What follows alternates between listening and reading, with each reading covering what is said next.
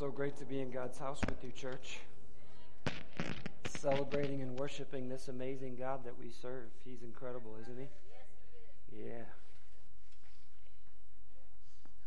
Yeah, you can do that. Thanks. Kind of helps, not really. Yeah, I appreciate it.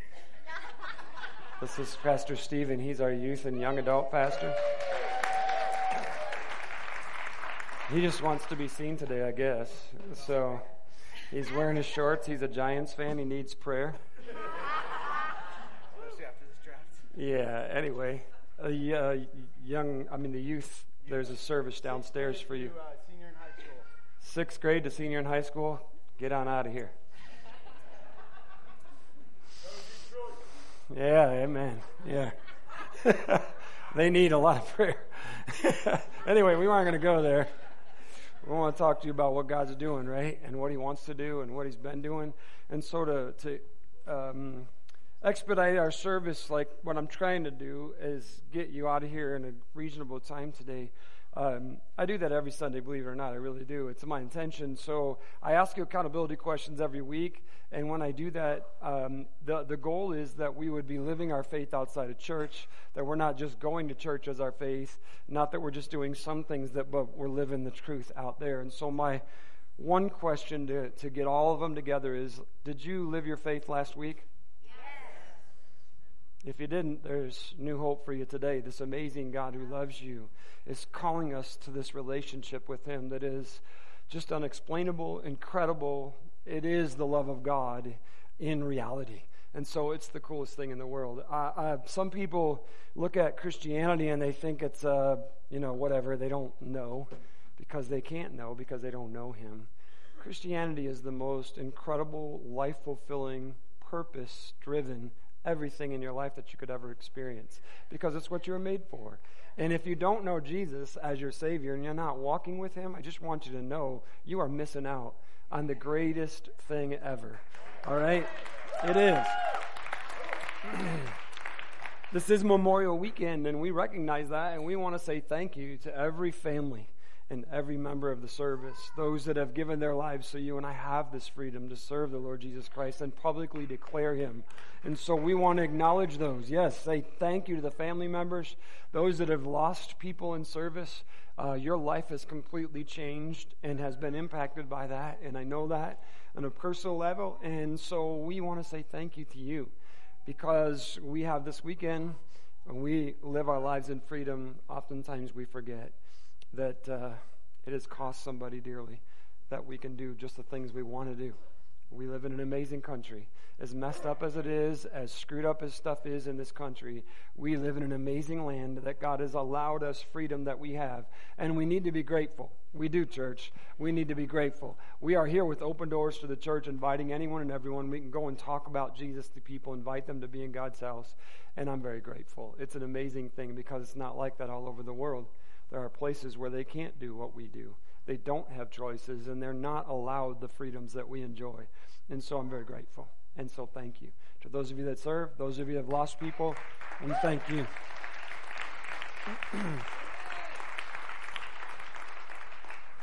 Last week we uh, read the account in history in God's Word. It spoke of when sin entered the world. We had this discussion about God's Word and the fact that it is not an allegory, it's not just a story, it's an actual event of history. It's the account of sin and where it came from and what it is. And as we discussed that, we were talking about how God planted Adam and Eve in what is called the Garden of Eden and gave them dominion over the earth. He gave them dominion and power and authority to rule. All plants, animals, everything in this planet was under our authority.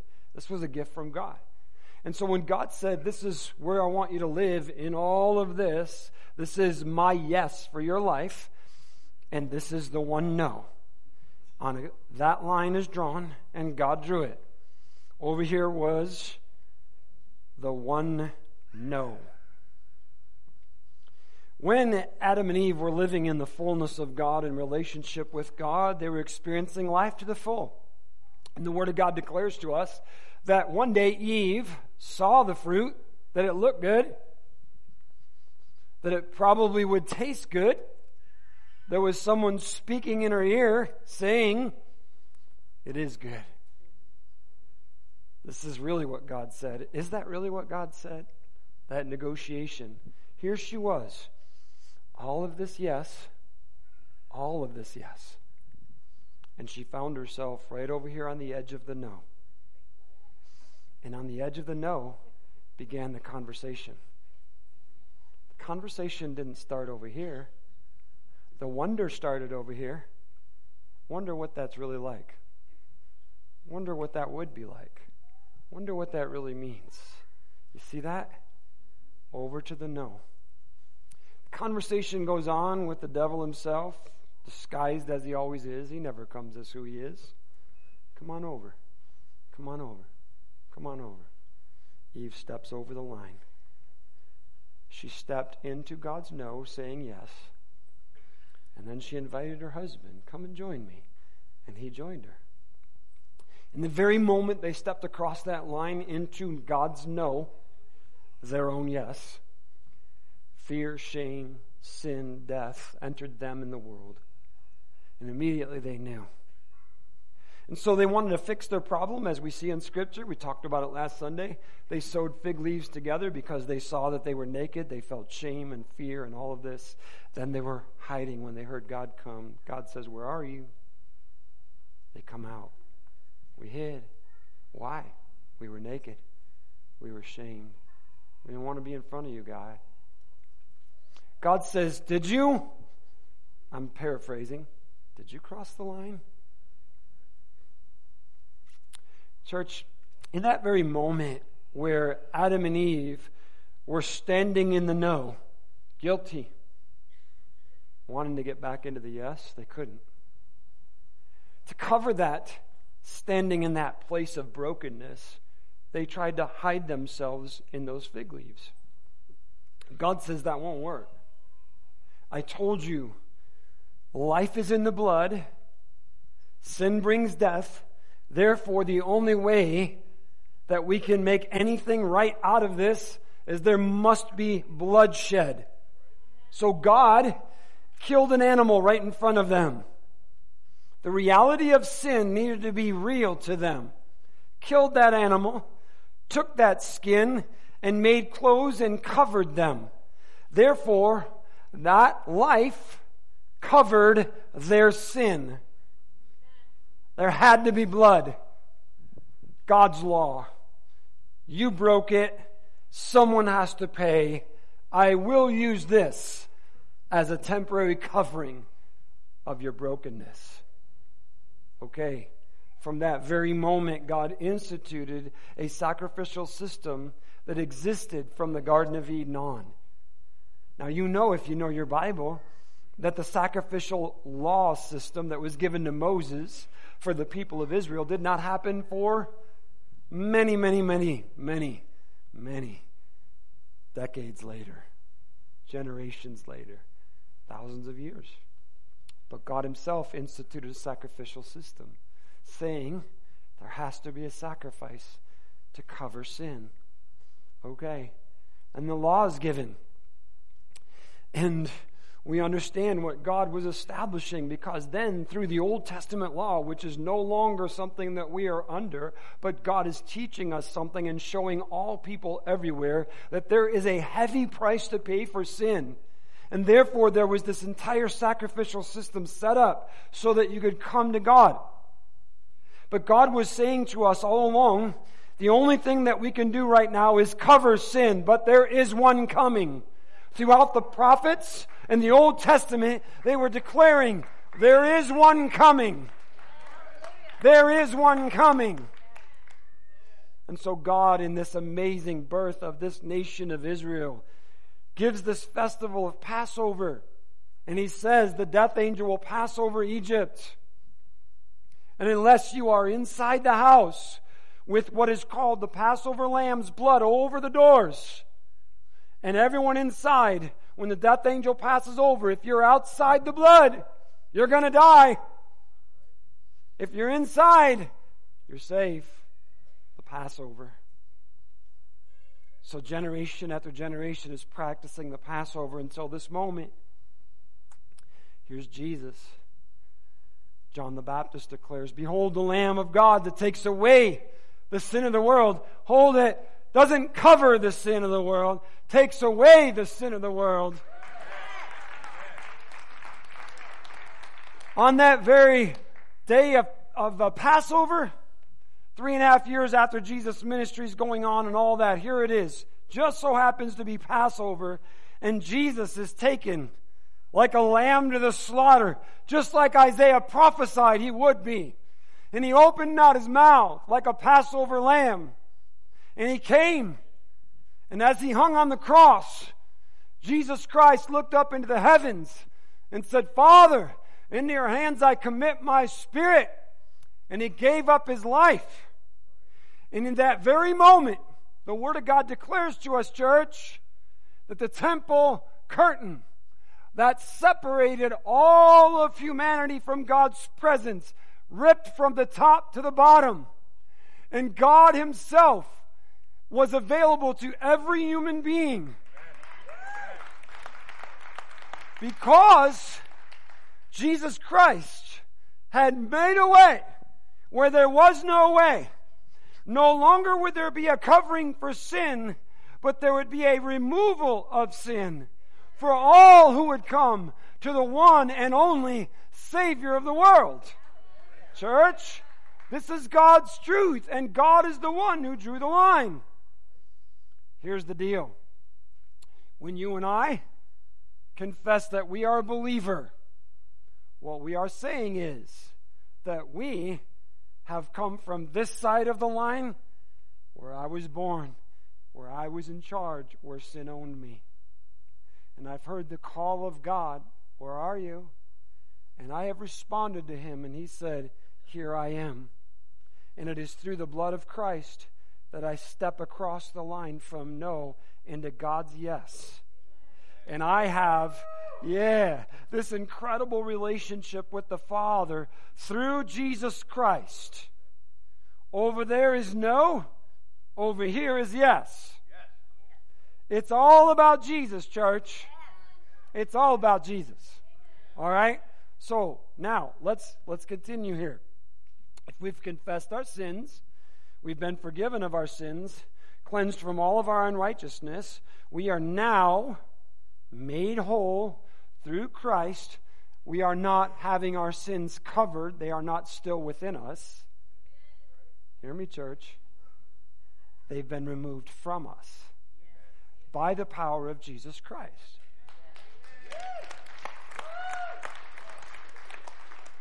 We've been preaching about the spirit led life for a while. We'll continue to do so because it is the Christian life. It is the yes life of God, the fullness of life. And when we preach the Word of God, sometimes people get uncomfortable when they hear the Word of God. And when we hear God's Word, we can get uncomfortable and begin to automatically deflect into our comfort zone. That that we want to believe, did you hear me?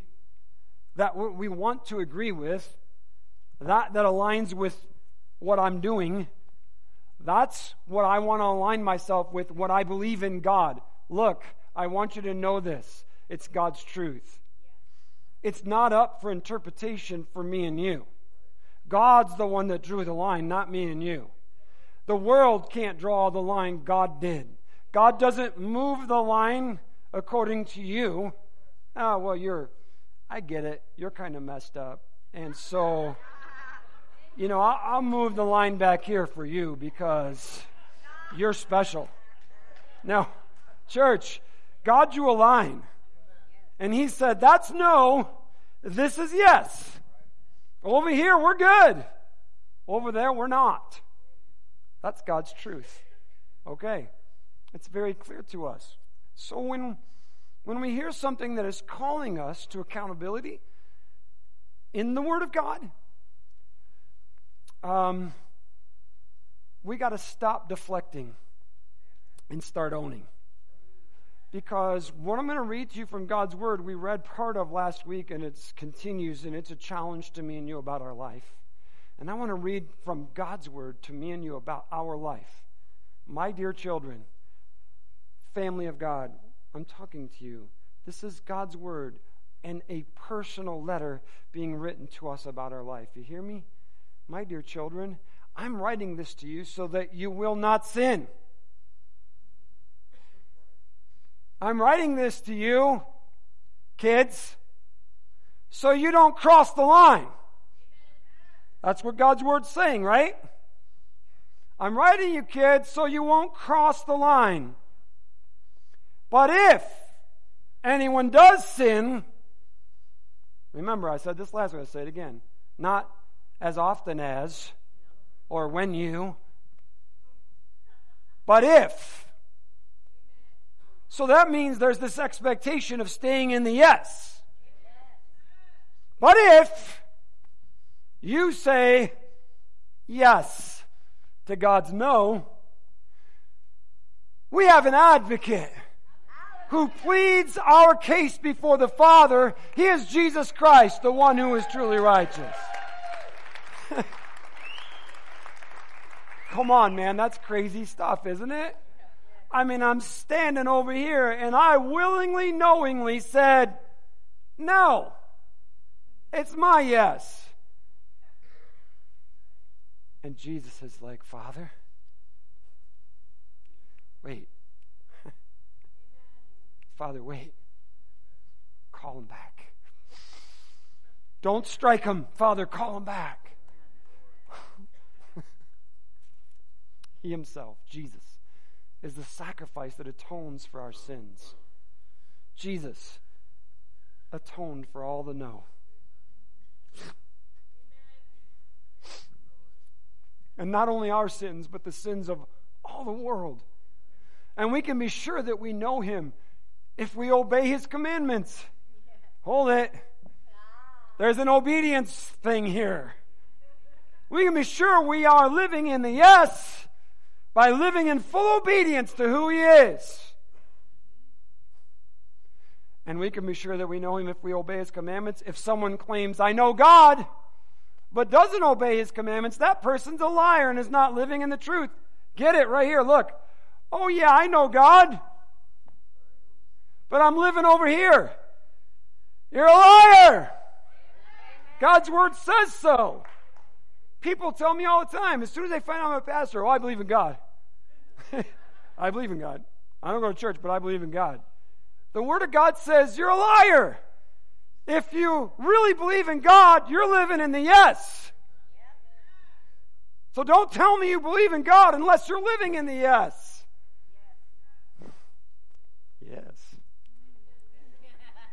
But those who obey God's word truly show how completely they love Him. That is how we know we are living in Him. Those who say they live in God should live their lives as Jesus did. So Jesus lived in the yes. Right? I mean, I mean, we're boiling it down as simple as we can get. Jesus lived in the yes. So, I'm going to ask some accountability questions, action steps that go at the end of my message right here. We're not ending that early, so don't get too excited. Are you living as Jesus did? Yes. Doing my very best. okay. So we're hesitant to answer that. We say yes, and then we try and put an asterisk at the bottom, footnote trying. Okay, so let's re pull back for a second and look at what God's word says. If you're living in the yes, you know. God knows, and you're doing it. If you're not, you know, God knows, and you're lying. That's God's word. And if you're living in the yes, you're living like Jesus did. And so, as soon as we hear a question like, Are you living like Jesus did? It is our natural, I'm not condemning anybody, it's our natural response to be like, Um, uh. But again, to simplify, and that's it, this is the truth of God's word, I'm not watering it down. To live like Jesus did is to let, live in the yes of God and not live in the no, because that's sin. So, a better way of saying it, don't answer this yet. Did you live in sin this week? See, if you lived in sin, that means you willingly, knowingly said yes to God's no. That's what sin is. Knowing that God said no, and I'm doing it anyway. See that rebellious heart? Do you see that I'm in charge? Do you no what that means? I'm God, you're not. It's my word, not yours. So to live in sin is to live in the know of God. Okay, here's what the Word of God, remember what it said. I'm writing this to you, dear children, so that you don't sin. I'm reminding you of this so you don't cross the line. But if you do, even there, God's calling you. Okay. So now I'm asking you are you living as Jesus did? If not, why not? what needs to change? What are you doing or not doing that needs to change in your life? Are you doing something you know Jesus wouldn't do? Why are you doing it? Why? Why? Does it own you? When I look in the Word of God and it's calling us into God's yes, there is this thing called temptation that is always calling us to the no. And so all week long, there's been this invitation to me and you. Come on over. Check me out. Is it really that bad? Does it really matter? I mean, everybody does it. And you're not perfect. And, you know, you are a sinner. Therefore, I mean, and, oh, oh. See, I, I got allured over by this temptation calling me to say, none of us Look, I, I, I believe this. None of us would say, No, who are you, God? None of us. We wouldn't be like, oh, Are you, God? You know, screw you. I'm doing what I want. I mean, we have before. But as children of God, we would never like just walk over and say, screw it. No, this is what we do. There's a voice. Come here. Come here. Come here. Really? Not that bad. Not that we have this conversation with sin. And as we have this conversation with sin and it's calling us, it's pleading with us. You know what it's always doing? You can always be sure of this when it's sin. It's appealing to my flesh. Yeah, it's calling to my flesh. You'll feel better if you do this. You're going to like this. It's going to work. Ah, maybe it didn't before, but this time's different. Come on over. Right? Come on, man. We've had these conversations. It was happening all week long. It was probably happening this morning. It was probably happening during worship. so, God's calling us into His yes through Jesus Christ. And He's saying, Will you live here? To live in God's yes requires my surrender, my trust, and my obedience. Remember, obeying what I say. That requires me to surrender and trust that He is God and He knows. So let's continue reading in 1 John and, and see this emphasis that comes back to us, church, from the Word of God. 1 John 3. See how very much our Father loves us? For He calls us His children. And that is what we are. Isn't that amazing? We're God's kids. We're part of His family. But the people who belong to this world don't recognize that we are God's children because they don't know Him. So, listen, why is it that when we're being tempted, we're being called to get people's approval and acceptance and live in them when they don't even know who we are anyway. And as God's kids, we already have our identity And He knows who we are. We don't need their affirmation. So stop with it, man. You are, and God loves you. He's not waiting for you to become something. He loves you. Anyway, dear friends, we are already God's children, but He's not yet shown us what we will be like when Christ appears, but we do know that we will be like Him, for we will see Him as He really is. And all who have this eager expectation will keep themselves pure just as He is pure. Wait a minute. Again, I'm going to tell you that this is coming back on us. And the expectation for me and you from God's Word to live pure. Okay? Let's dumb it down for me. To live in the yes and not the no. To live like Jesus did. I'm going to live in the pure of God, the yes of God. So when I'm reading the Word of God, it's amazing because He's saying, All who have this eager expectation. What is the expectation? Remember what the Holy Spirit was coming to do? Convict us of sin. We need Jesus. Convict us of righteousness. Don't cross the line. Convict us of coming judgment. We're going to give an answer.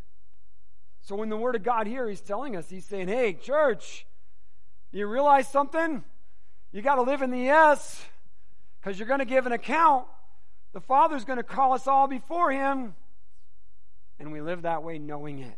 Everyone who sins is breaking God's law, for all sin is contrary to the law of God. Everyone who sins is breaking God's law. You've crossed the line. God's line. God's line. Everyone who sins is breaking God's law, for all sin is contrary to the law of God. We're not talking about the Mosaic law here. We're talking about God's authoritative law of sin. And you know that Jesus came to take away our sins, and there is no sin in him. Did you hear that? Take away our sins Anyone who continues to live in him will not sin. But anyone who keeps on sinning does not no him or understand who he is. If I'm living in the know, I have no clue who Jesus is. He's a name, he's a somebody. I don't know him. That's what the Word of God tells us, right? Okay, this is God's Word, right? Anyone who continues to live in him will not sin, but anyone who keeps on sinning, keeps on sinning, does not know him or understand who he is. Dear children, don't let anyone deceive you about this. When people do right, it shows that they are righteous, even as Christ is righteous. But when people keep on sinning, it shows they belong to the devil, who has been sinning since the beginning. But the Son of God came to destroy the works of the devil. Hallelujah, man. That's God's word. Those who have been born into God's family do not make a practice of sinning because God's life is in them.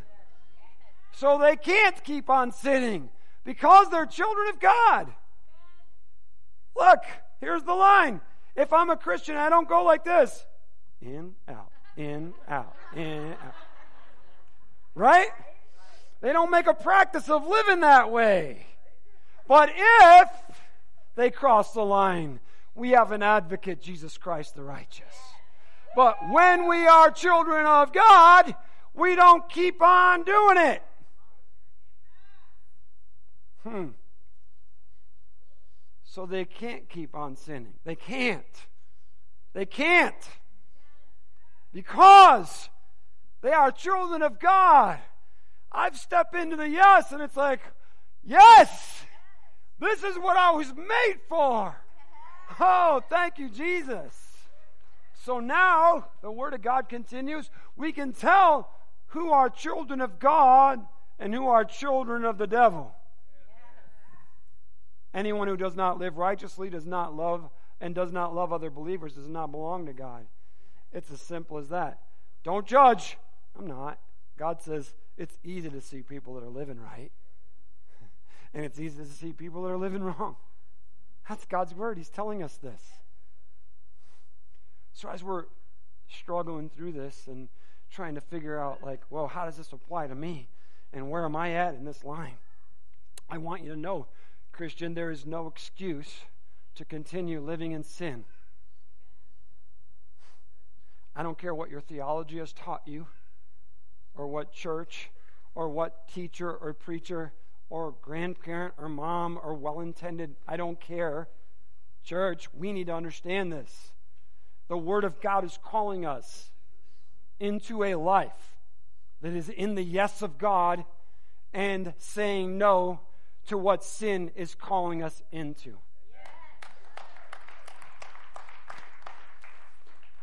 When I see in the Word of God that it says the Son of God came to destroy the works of the devil, the old sacrificial system put a band aid on our sin problem. That's all it did, it didn't fix it.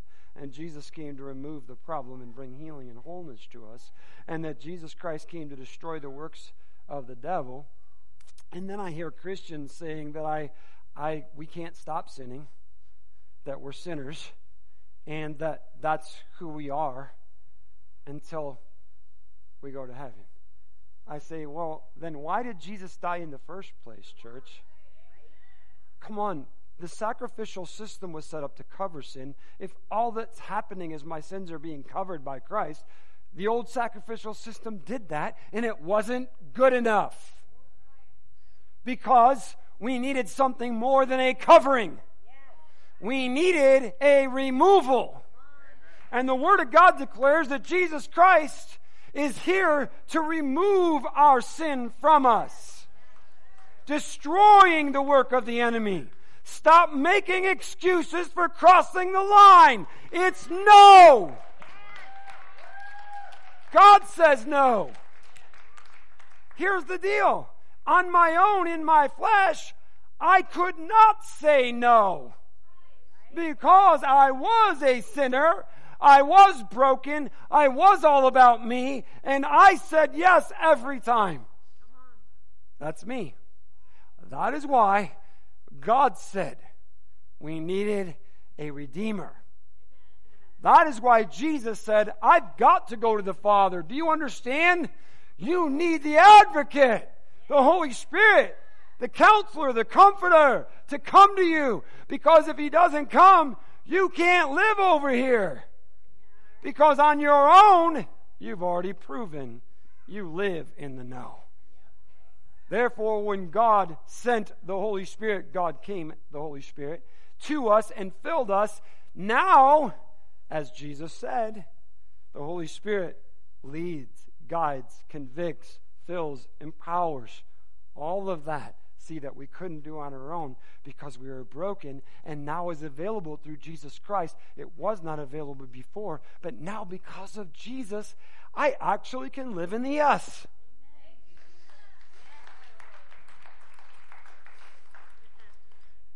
Not only can I, I must. so let's clarify something before we continue to grow in our faith together in the truth. Okay? So here I believe is where most of our struggle is and why we all get a little bit uncomfortable when we hear a question like, Are you living like Jesus did? Live pure like he is pure. We start getting nervous and uncomfortable because we're, we're processing in our mind all the garbage that's been going on in and through our life. And I honestly believe that the confusion that we struggle with in identifying our Christian life is temptation. I, I believe that most Christians confuse temptation with sin. I really do. I, I look at this in Scripture. Now, let's, let's hear what the Word of God declares to us right here, okay? Let's hear what God declares. If you think you're standing strong, be careful not to fall. Don't get self righteous. Don't think, I've got this. I'm never going to screw up. I'm in all the way from now on. The Word of God's telling us if you think you're standing strong, be careful not to fall. That tells me two things. I'm capable of falling. And if I'm not careful in my life, I will. But it also says I can stand strong. Doesn't it? I can stand strong. There's an expectation for me to be strong, but not in myself, but in Him. Okay, so let's keep reading now what that full context says about this scripture that is so often misquoted. If you think you're standing, be strong, standing strong, be careful not to fall. The temptations in your life are no different from what others experience. And God is faithful. He will not allow the temptation to be more than you can stand. When you're tempted, He will show you a way out so that you can endure. So, when we read that scripture, a lot of people misuse this all the time. And they're going through challenges in life and difficulties in life, and they're like, Well, I know that God said that I won't have more than I can handle, so I can handle whatever's going on here. No, look, that's so out of context.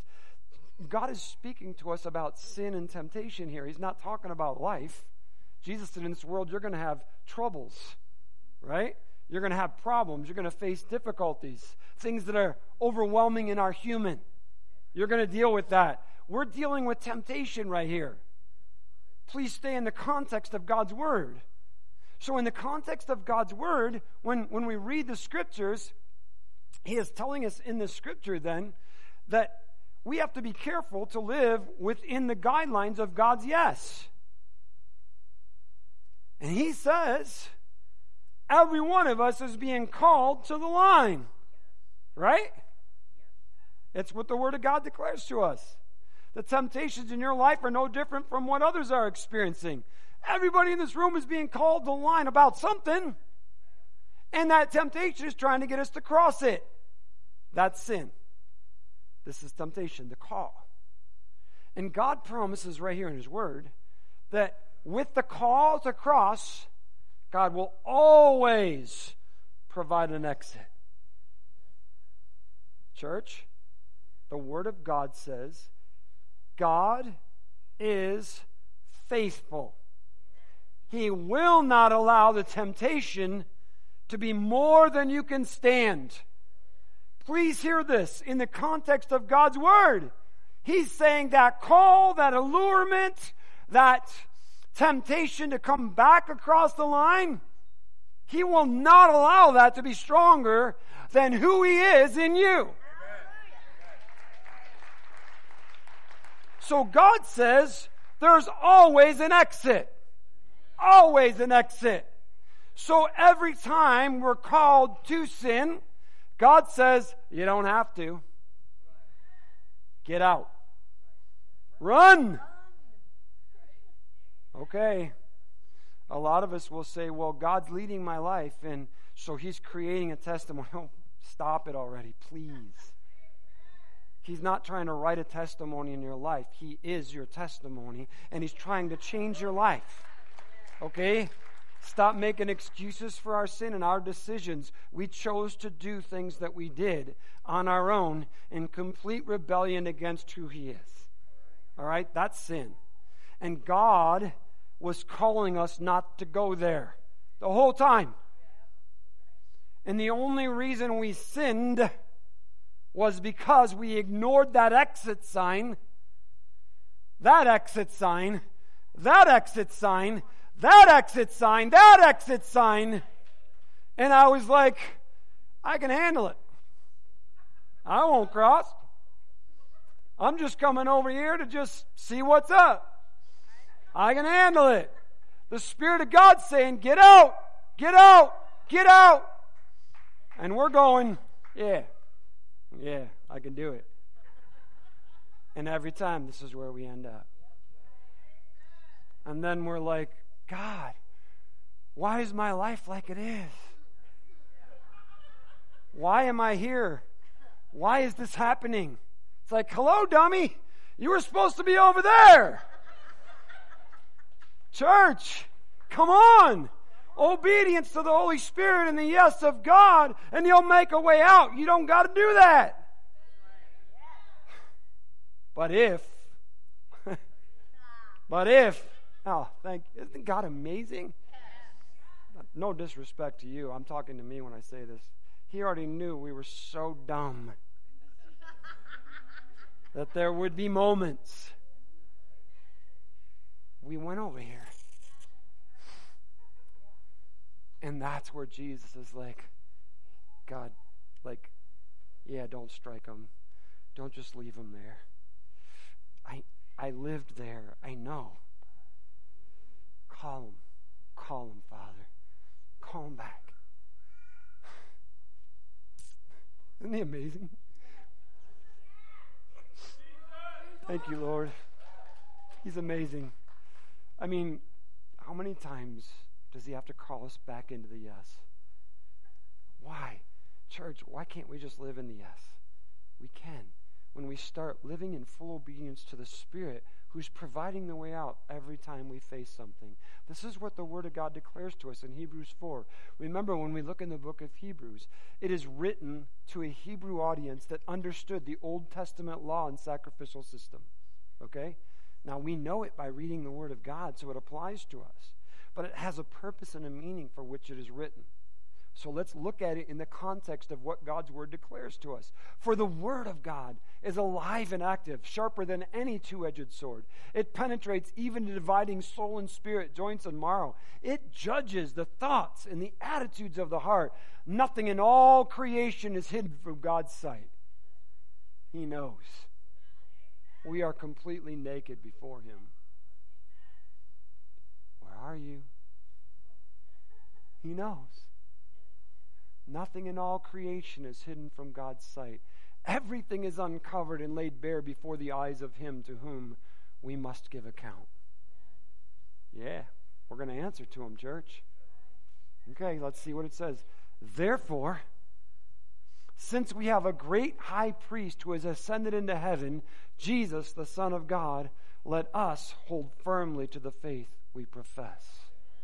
So here's the picture. Get it in your head. Remember the Day of Atonement? One time a year before Jesus? The high priest alone could come into that Holy of Holy Places one time a year to where that Ark of the Covenant was where in the bottom were the Ten Commandments that God wrote with his own finger on the stones, where there was an, what is called the mercy seat that was here, with the archangel's wings coming forward. And the Word of God declares that the presence of God dwelt right here above the mercy seat. The high priest makes the sacrifice for his family and for himself and for the people, covering of sin. Brings the blood of the sacrifice of the Lamb for the year of atonement, walks in behind the curtain, throws the blood on that altar, covering the mercy seat so that the presence of God could not see the commandments that were broken one time a year. Get that now, right? Now we know when Jesus died, that was open. The, the Hebrew writer says, now we have a high priest who has passed into the heavens. You don't need a pastor or a priest or anyone to be your go between for you and God. He says, Now we have a high priest who is there before God Himself. Right here in the scriptures, He tells us. We have a great high priest who ascended into heaven, Jesus, the Son of God. Let us then hold firmly to our faith. Let's be secure that our high priest is there before the Father with that one and only sacrifice interceding for me and you, our advocate on the right hand of the Father, who is right there. Now he goes on. We do not have a high priest who is unable to empathize with our weaknesses, but we have one who has been tempted in every way just as we are yet he did not cross the line. So here's Jesus. Remember the advocate? He knows the voice of calling. He knows how the flesh works. He knows that it's trying to get us to cross the line. So, the Word of God declares to us this high priest who felt those pullings, the drawing in the flesh, knows. And it goes on to say this He empathizes with our weaknesses. Father, I get it. Father, I felt that, that flesh calling. I get it. Oh, Lord. Holy Spirit, make a way. This is Jesus interceding for me and you. I know what he's facing right now.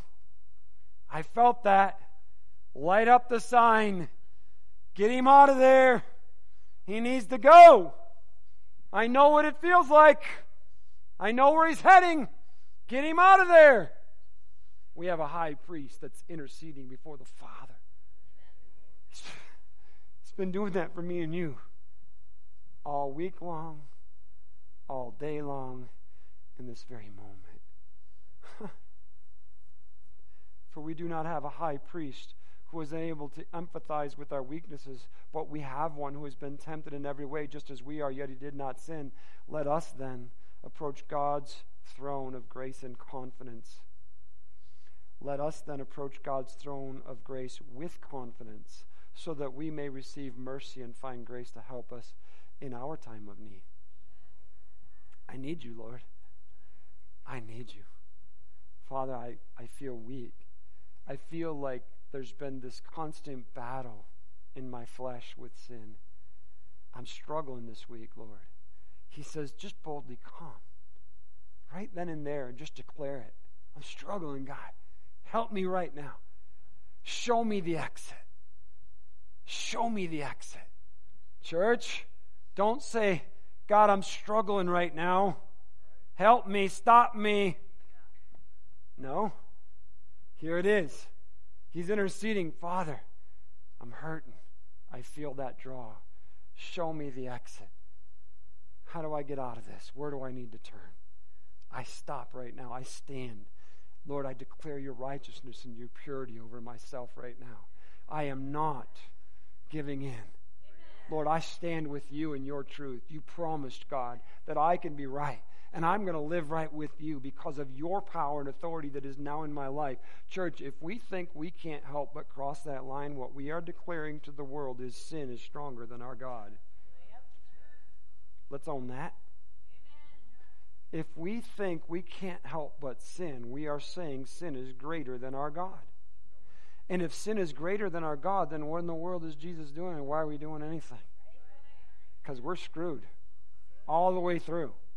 If God is not greater, more powerful, and cannot give us victory over sin, where is our hope?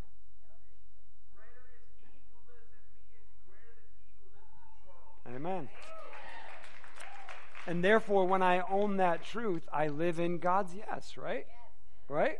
So here's the truth of what God's saying to us. He's inviting us into this incredible relationship of yes. When I live in the yes of God in full obedience to Him, surrendered, trusting Him, this is the abundant life Christ said He promised to give us. It's the life, the abundant life. That doesn't mean material things. You understand what I mean? It's rightness with God. It's where I know who I am in Christ. It's where I don't need everybody else's affirmation. I've got His. It's like I know who I am in Christ, and it's okay. That's the abundant life that we have. So, here we are. We're at different places in our, our maturity as we walk in Christ. Every one of us, when we are redeemed, we are saved. When we say yes to Jesus, we've been brought out of the no into the yes, right? So all of us that have said that, done that, and received that, we're living in the yes. Some of us are just learning what that means. So let's put it in real life child context. I was raised, like I said, in that legalistic church, right? And so part of what we did was we told kids they couldn't go on the platform. Now, the reason why we told kids they couldn't go on the platform is we still had our religious ideas in our mind that this was a holy place, kind of just like the temple and tabernacle. You know, it's kind of crazy how we do that stuff. Here's the holy place. Don't go up there, kids. You know, it's not a place to play. All right?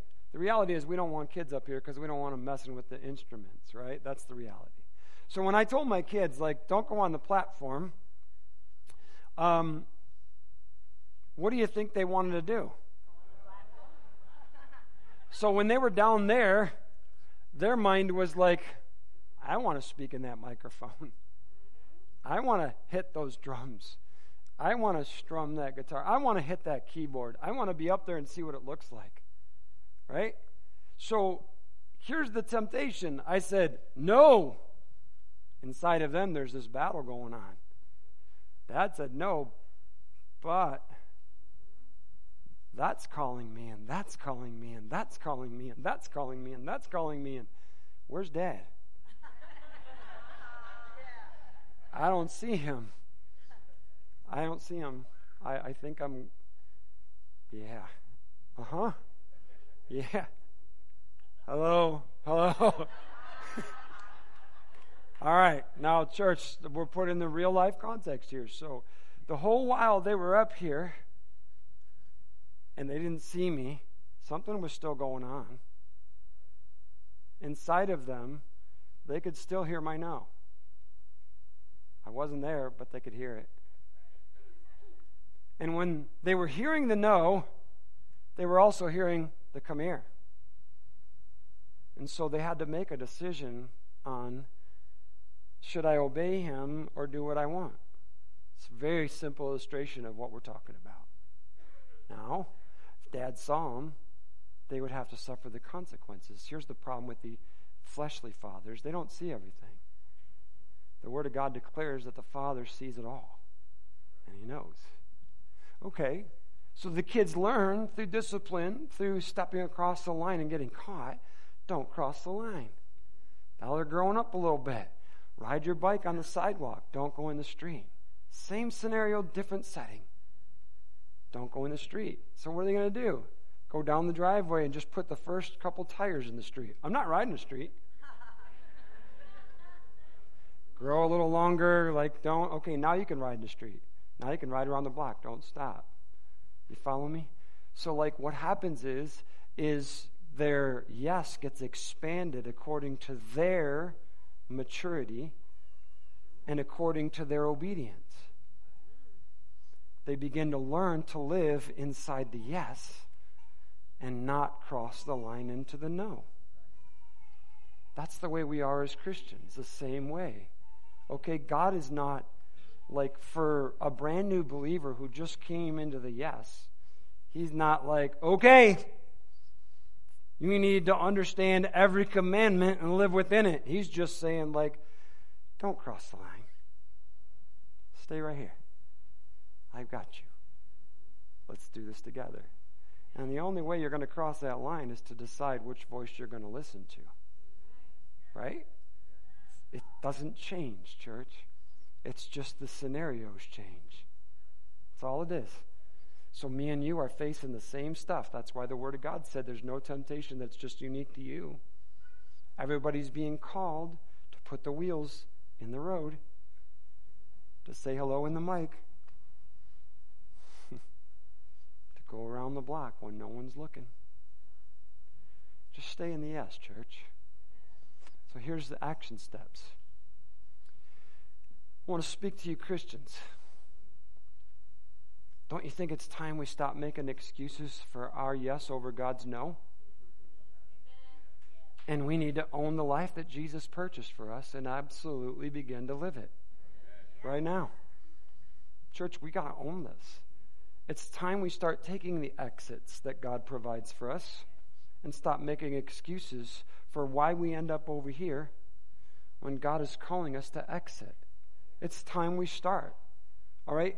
This, this is a, a reality that you and I have to own from God.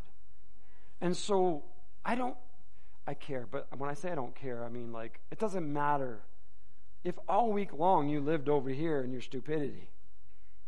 It doesn't matter right now. This is what matters stepping into the yes and staying there. That's what matters. And every one of us are capable through Christ to do that from here on out. If not, God's word is not true.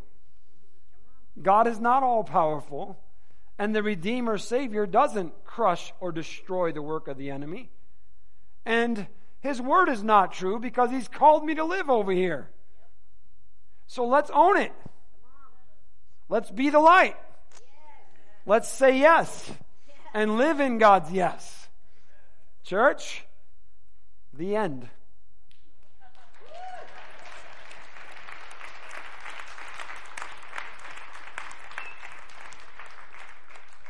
I don't care what people think of you, and I said the end, and here I'm talking, but I'm just letting you know this.